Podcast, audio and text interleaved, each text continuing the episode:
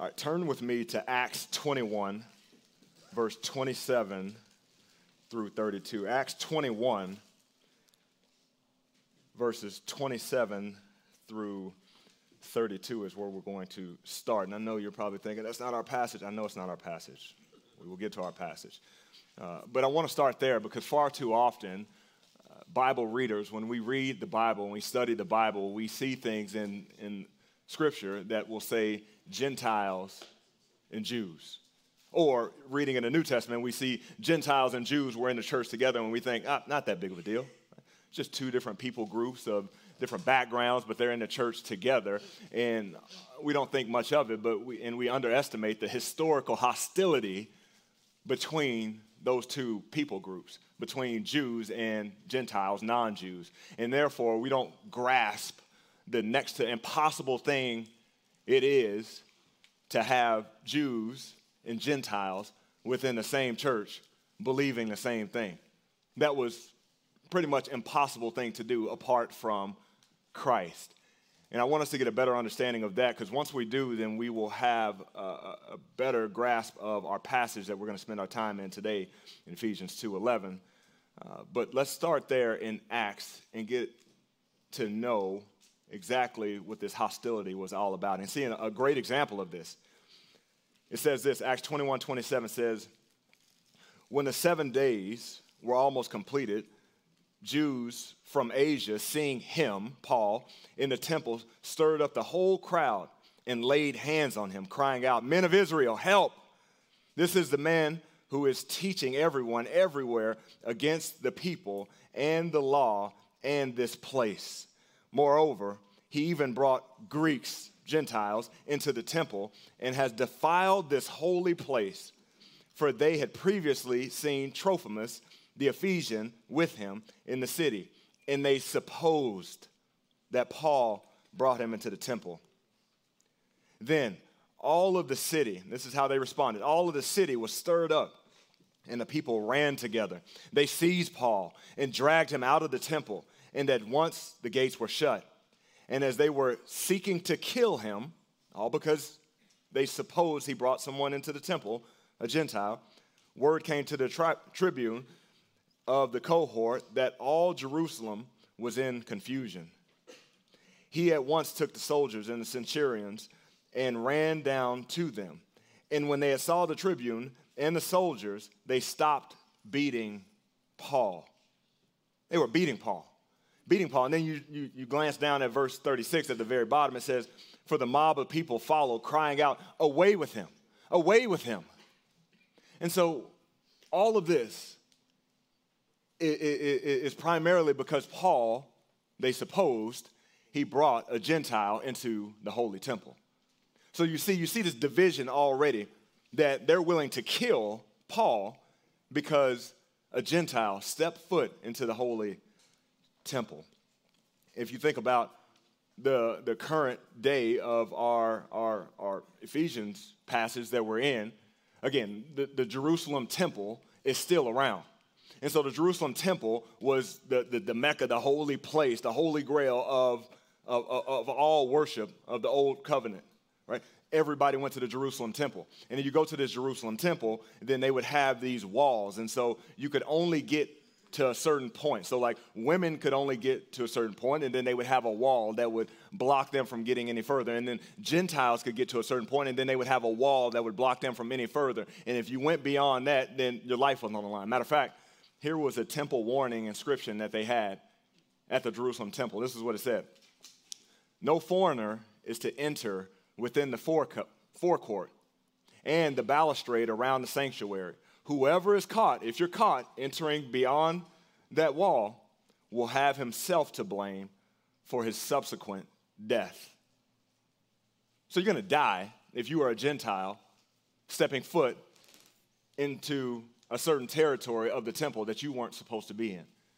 So you see, there's a complete separation of Jews and Gentiles that oftentimes we don't read. There's a whole bunch of hostility between these two parties. Death.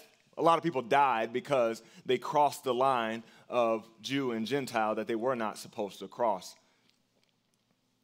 What you and I need to understand as we read this 2,000 years away, that the hostility between Jews and Gentiles, it was great.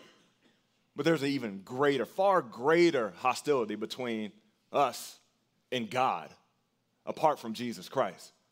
There's a far greater hostility.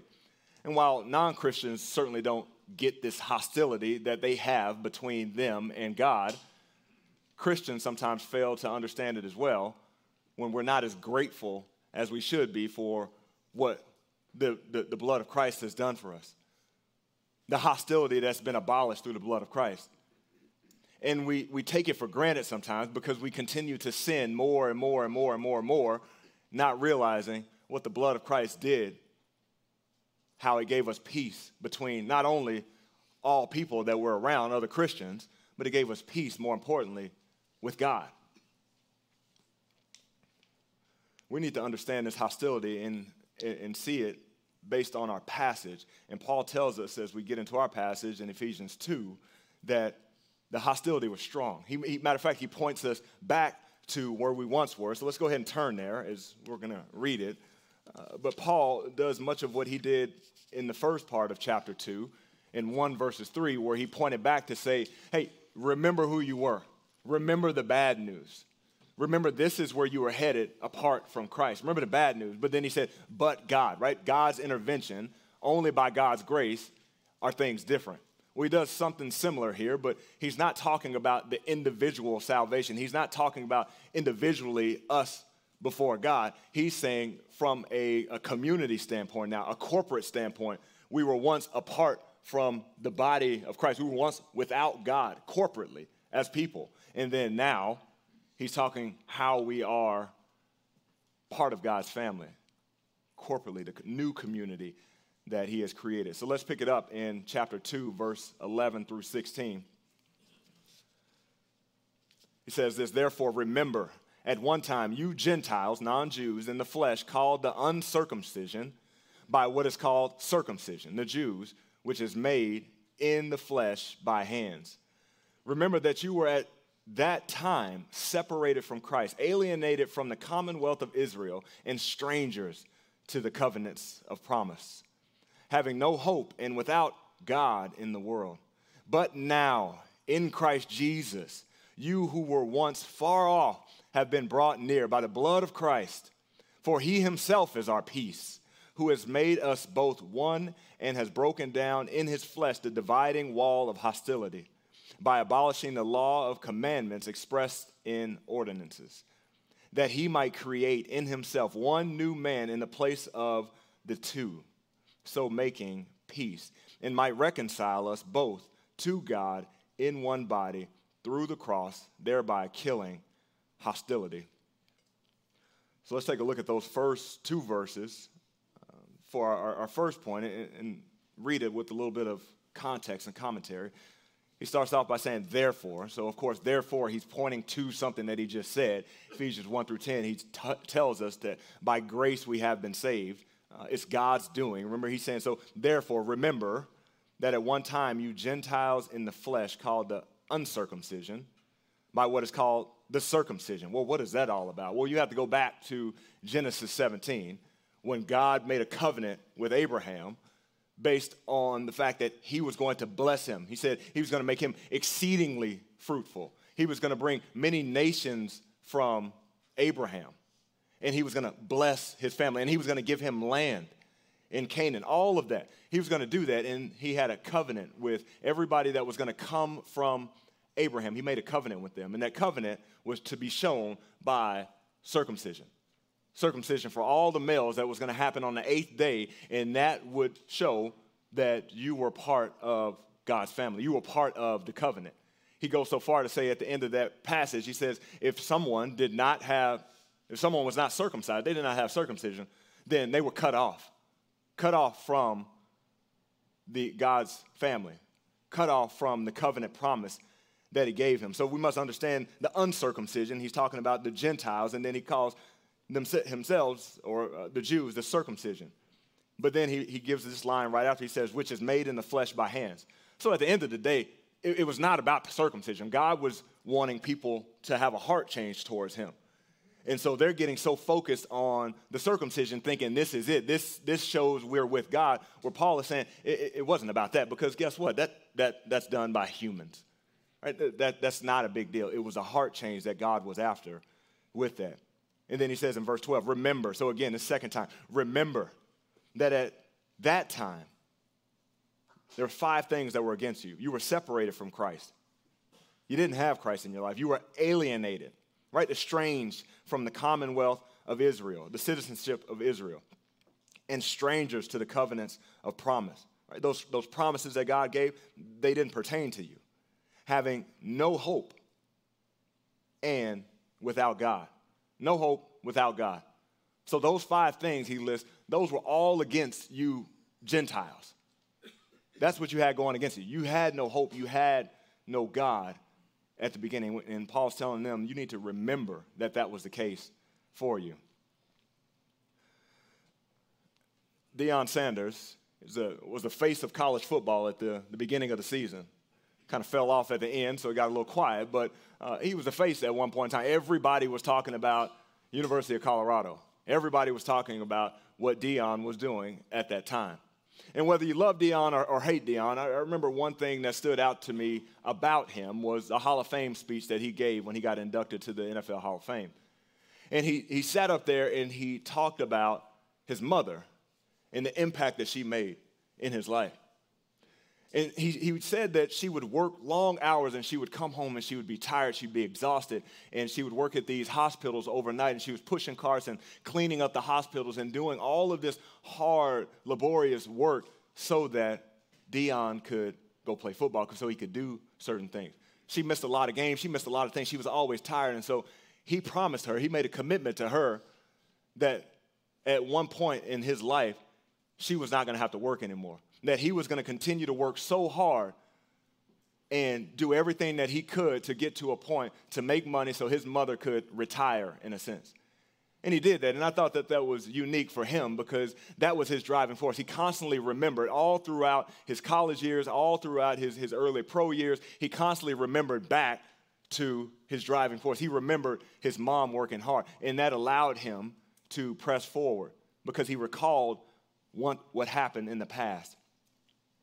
Moses did the same thing in Scripture. Moses recalled constantly to the Israelites as he brought them out of Egypt, remember what God did for us. Remember how God has seen us through. Remember that. Remember that God will continue to do that. He recalled. He remembered. He looked back at the past to give them fuel to move forward. So it's a biblical thing to do, and we see it oftentimes even in our own lives. But what we need to do as Christians, we need to look back on where we once were apart from God. Not dwell on that, not look back too hard, but at the same time, you look back on that to see how far God's brought you and to see where God has you now.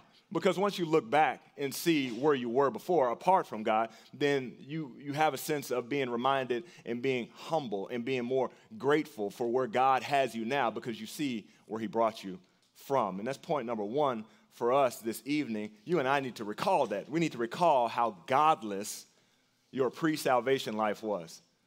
Recall how godless your pre-salvation life was. Before Christ, you weren't in Christ's community. You weren't part of the Big C church. You didn't have hope for the future. All of that we gained by the blood of Christ.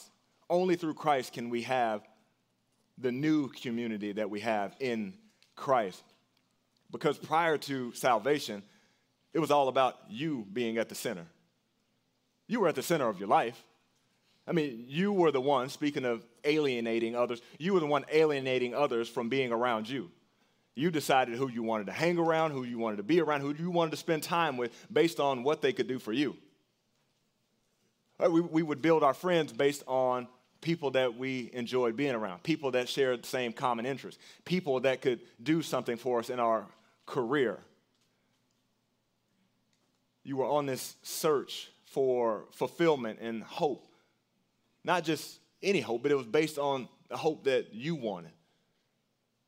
It was driven by what you wanted in life. And so if it added up to what made sense for you in your life, then you would chase that. And it was constantly Your life before Christ was constantly on this chaotic chase of what's going to fulfill me, what's going to satisfy me in this life. And you were willing to do whatever the world led you to in order to get the world's success, in order to get money, in order to get power, in order to get those things that the world would highlight. The world was leading you. Godless pre-salvation, but Psalms 10 helps us understand even more our godless ways. So turn there, Psalm 10, verses 3 through 7. Psalm 10, verses 3 through 7, because we get a better understanding of our ways, our motives, before we were saved, before we had this new community in Christ, before we had our one centerpiece being Christ. Psalm 10, verse 3, it says, "For the wicked boast of the desires of his soul." We boast about those things that drove us as non-Christians. We used to boast about them. Talk about how much money you make, talk about what job you have, talk about the girls you had, all of those things, the desires of your soul. You boast about them.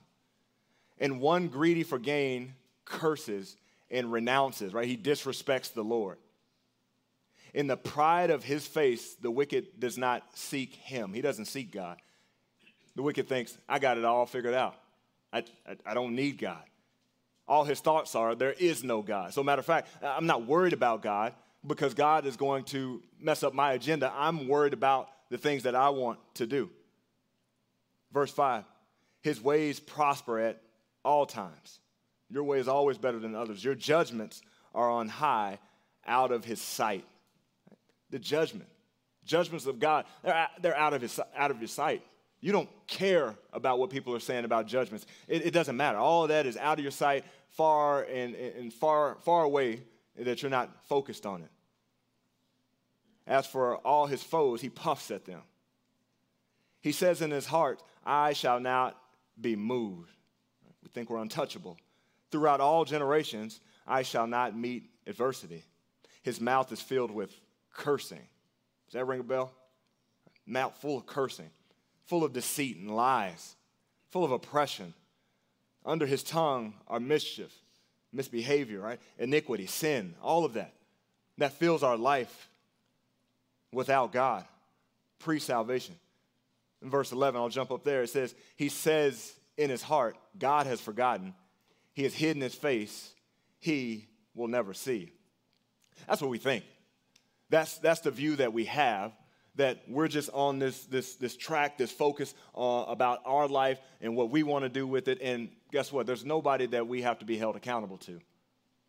But if the reality is, it's what Paul tells us in Romans 2:8. He says, but for those who are self-seeking and do not obey the truth, but obey unrighteousness, there will be wrath and fury. There will be wrath and fury.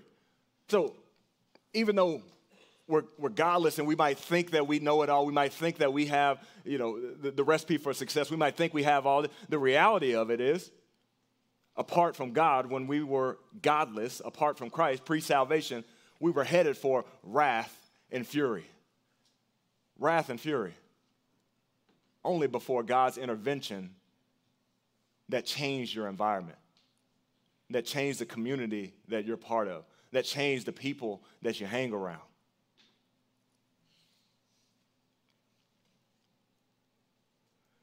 We need to recall who we once were, recall how godless our pre-salvation life was more often, and we need to do it humbly. Because if we recall it and we do it humbly, then we realize how great God's love for us is, that he's taken us from this is our life, godless, thinking we know it all, to placing us where we are now at peace with Christ.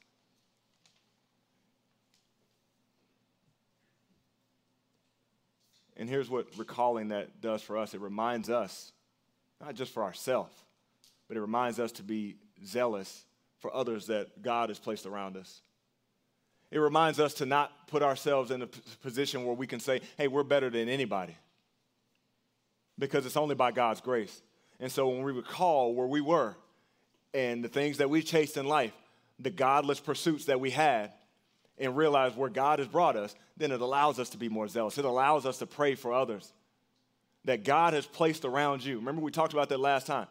God has created beforehand good works that we may walk in them.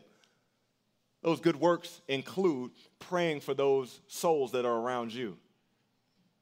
But it's easy for us to walk away and be numb and callous to that there are non-Christians around us in our workplace, that are non-Christians within our own home that we don't pray enough for because we think, nah, it wasn't that bad where I was. No, there was a lot of hostility between you and God. But only through the blood of Christ is that change. Recalling where we once were makes us more grateful for what God has brought us today. Back in our passage, Ephesians 2, taking a look at verse 13, Paul shows us now, as he's telling the Gentiles where they once were, where they were headed, godless, without hope, apart from all the covenant promises that the Old Testament speaks of, that had nothing to do with them. He tells them why now they're a part of that. And there's only one reason why. Verse 13, but now. It sounds similar to Ephesians 2:4, but God. Here's the same similar breakdown. All of this is who you were, but now in Christ Jesus, you who were once far off. You weren't even close. It's not like you were near to being saved. It's not like God had some favor on you. There was no favor. You were far off. But because of Christ, you have been brought near by the blood of Christ. By the blood of Christ. Jesus Christ on the cross is why you and I can be saved. And the only way we can be saved. For he himself is our peace. Jesus is. Who has made us both one. So now, Jews and Gentiles, he has made us one and has broken down in his flesh the dividing wall of hostility.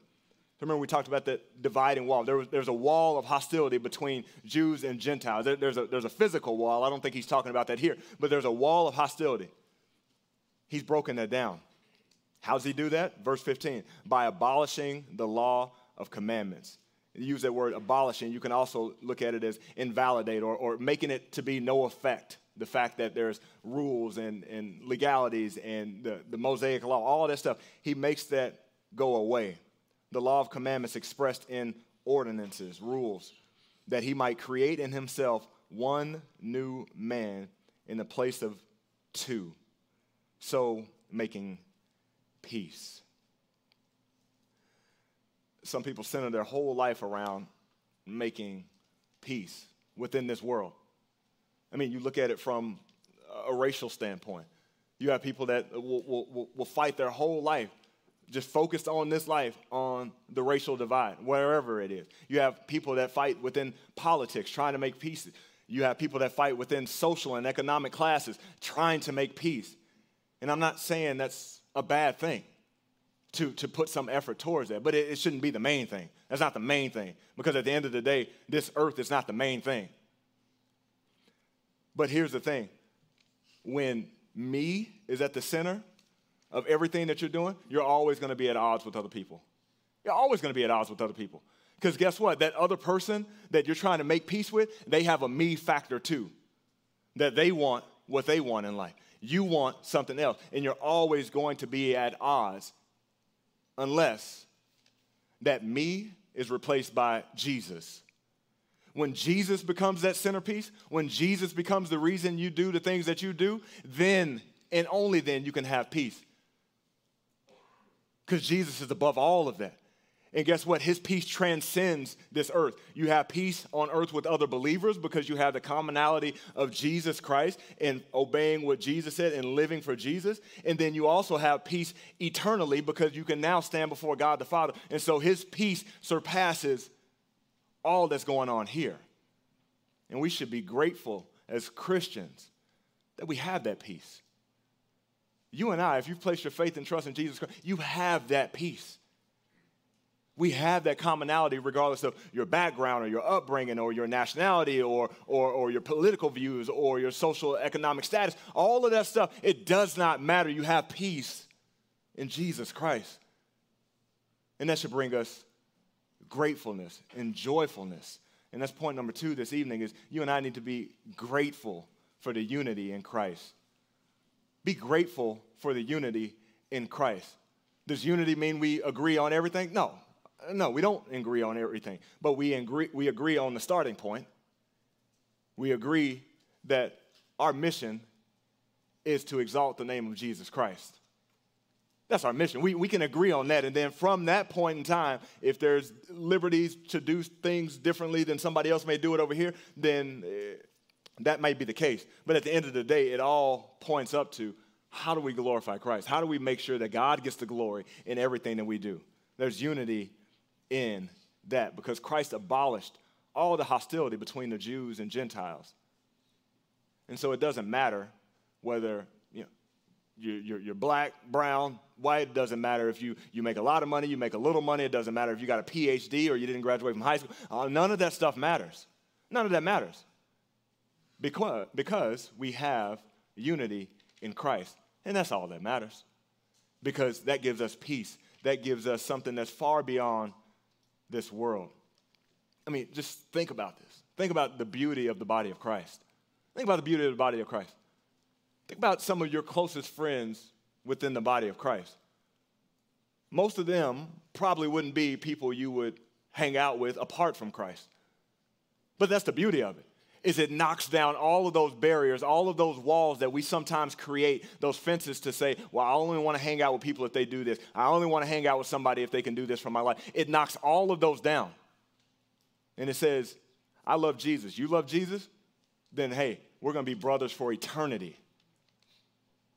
Brothers for eternity.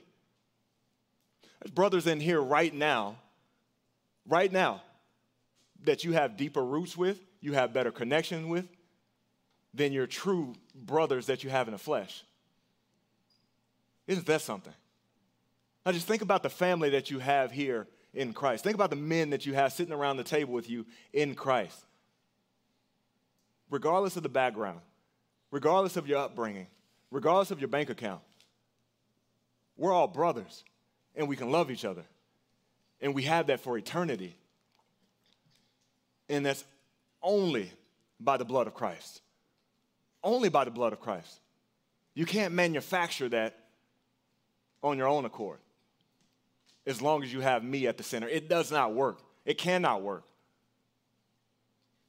But the blood of Christ makes it work and allows it to happen.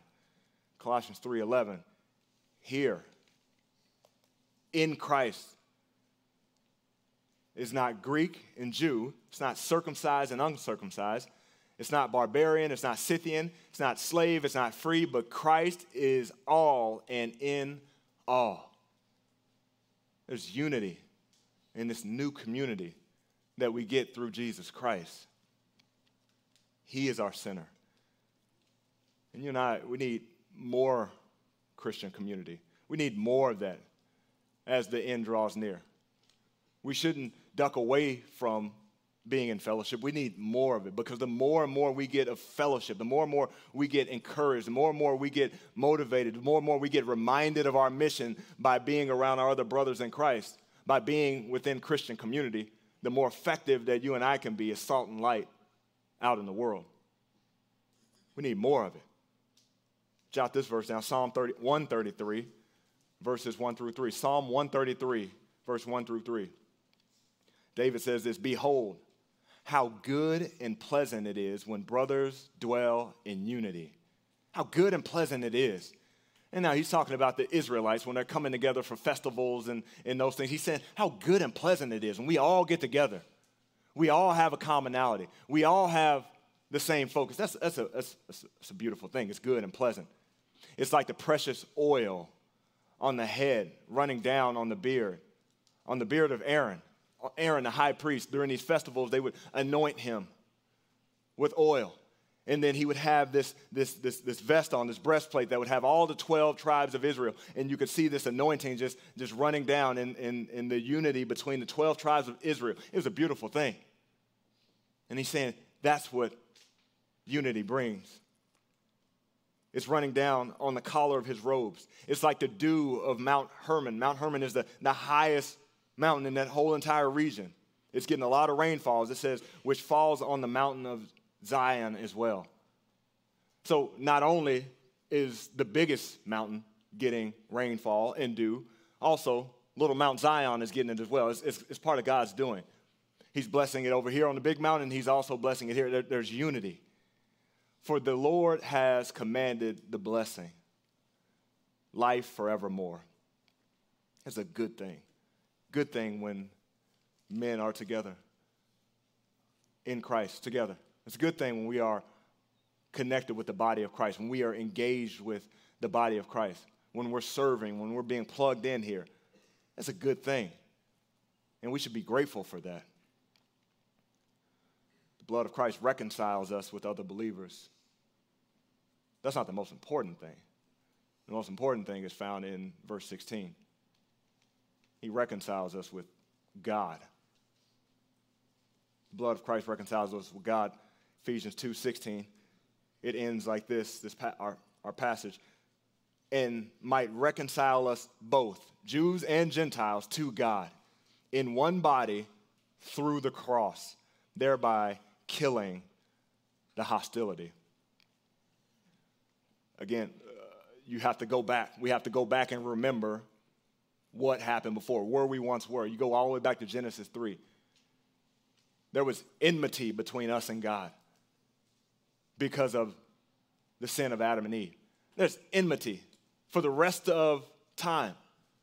God, there's enmity, there's hostility between us and God. It was unfixable for any man to fix. The only way it can be fixed is through the blood of Christ. And Christ did that. He solved our hostility before God. And we should be joyful that Christ has made us part of God's family. We were separated, and then through the blood of Christ, we have opportunity to be part of God's family. And once we place our faith and trust in Jesus Christ, and we repent and live for him, then we're placed in God's family. That enmity, that separation from God no longer exists, but it's only through the blood of Christ, and we need to be joyful for that. That's point number 3 for us. Write it down this way. Be joyful that Christ gives you peace with God. Be joyful that Christ gives you peace with God. Jot this verse down, Colossians 1, 19 through 22. Colossians 1, 19 through 22. This past weekend, we were in Colossians 1 over in the main service, 1:19, but I want to continue on through verse 22. Paul says this in this parallel passage to Ephesians. For in him all the fullness of God was pleased to dwell, and through him to reconcile to himself all things, whether on earth or in heaven, making peace by the blood of his cross. And you who were once alienated, separated, estranged, and hostile in mind, doing evil deeds, that's who we were, that's what we were doing, he has now reconciled in his body of flesh by his death, in order to present you holy and blameless and above reproach before him. Just a great reminder. We can't read that enough. We can't hear that enough, that it's only by God's grace. It's only through the blood that Jesus shed on the cross for you and me. It was our blood, that our sins that kept him there on the cross. Think about that. That's what kept him on the cross, is our sins. He died for our sins so that you and I can stand before a holy God and be seen with the righteousness of Jesus Christ. We need to be joyful about that, because prior to that, we were at enmity with God. There was hostility between us. Everybody wants peace in the world, but only Jesus brings peace. Everyone longs for that. Everybody longs for peace. They wish peace was there. That is one of those things that God puts on the hearts of all mankind. We all want peace. We all seek after peace. Our whole life, we want to seek peace in every aspect of life. But there's only one way, through Jesus Christ. And that's why we can have joy, if you have that peace.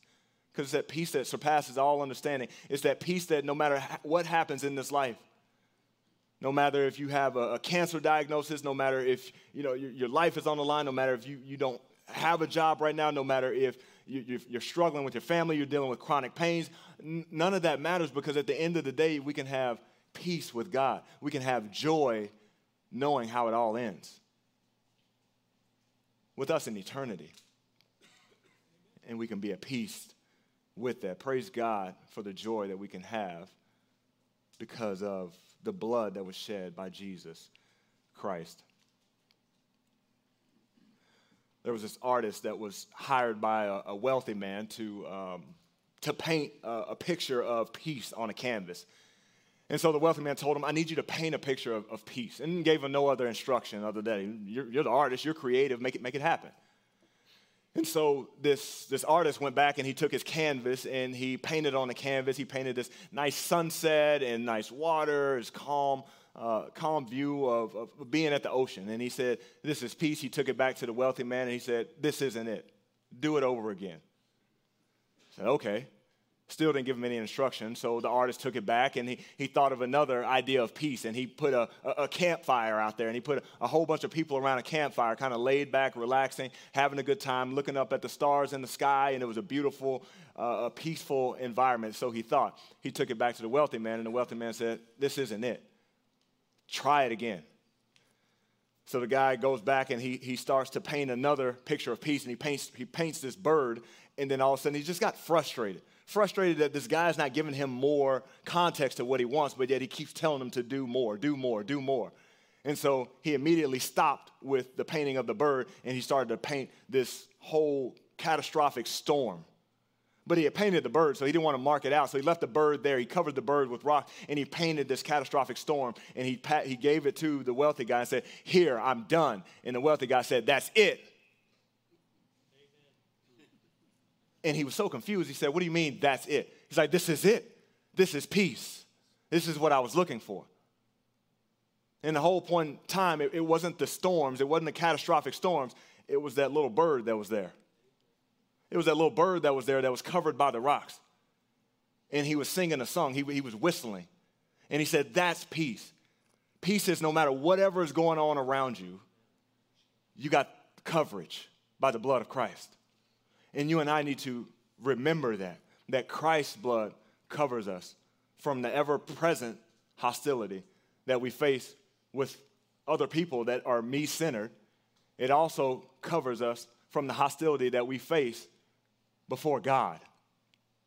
And he's given us a new community with the same covering. Other believers are a part of that as well.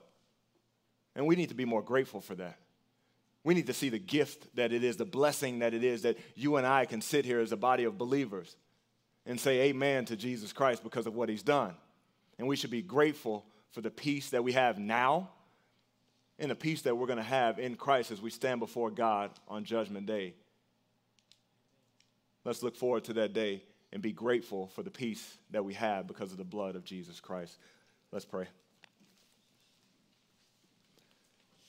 God, we do thank you for that peace that we can only receive through Christ. We know that our world is constantly searching, trying to find peace on their own, but we can know and have faith and trust that you have provided that in only one way, through Jesus Christ and his blood. Thank you for allowing us to see that, Lord. Thank you for allowing us to know that, and thank you for the body of believers, this new community in Christ that we can be encouraged by, we can be strengthened by, we can be motivated by. And that we can encourage other men that are around us, that are right here in this room, to go excel still more through this new community that we have been given through the blood of Jesus Christ. So, Lord, help us to be more excited for that. Help us to pray for those that are not part of this community, knowing that it was only by your grace that you took us from where we once were to where we are now. And, Lord, may we be the reason that you use and the instrument that you use to bring many others to a saving knowledge of you. And we ask all these things in Jesus' name. Amen.